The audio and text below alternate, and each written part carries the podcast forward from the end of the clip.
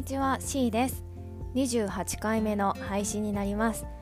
えっとこの間の週末から3回にかけては子ども向けのあの新聞記事についてのあの朗読、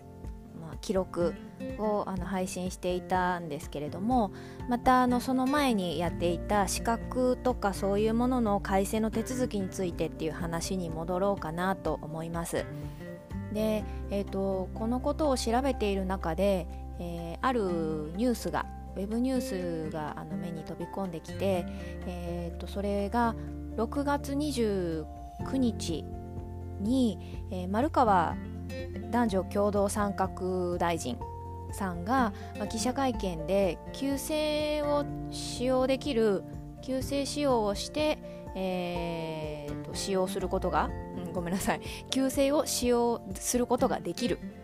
ー、国家資格についてのこう調査をしましたっていうことをあの発表していたというのを見ましたでそれによると国家資格303ある国家資格とか免許のうちにあの旧姓を、まあ、取得した時から使えるという資格が207資格68%あったっていうことです。で、えーと、現在はシステムの都合などで旧姓を使うことができないっていう資格は40資格、まあ、1割強ですね。あと、えー、今後は使える方向で検討するっていうようなこともその資格の中には含まれているというふうには書いてあります。で、えーと今度の4月令和4年の4月から旧姓を使えるようにする予定の資格というのもあってそれが37資格で、えー、最後に資格を取得した後に改正したという場合においては旧姓を使えるっていう資格が19資格あるというようなことが書いてありました。私これを読んだ時にちょっとあのよくわからなかったんですけどこれってあれですかねあの例えばうんと結婚をしました。改正をしています。旦那のせいになった女性がいたとしてその人が改正した後にその資格を取ったとして旧姓の名前でその免許なり資格を発行することができるかっていう意味なんですかね。ちょっとそこのところがあんまりよくわからなかったのでうーんちょっと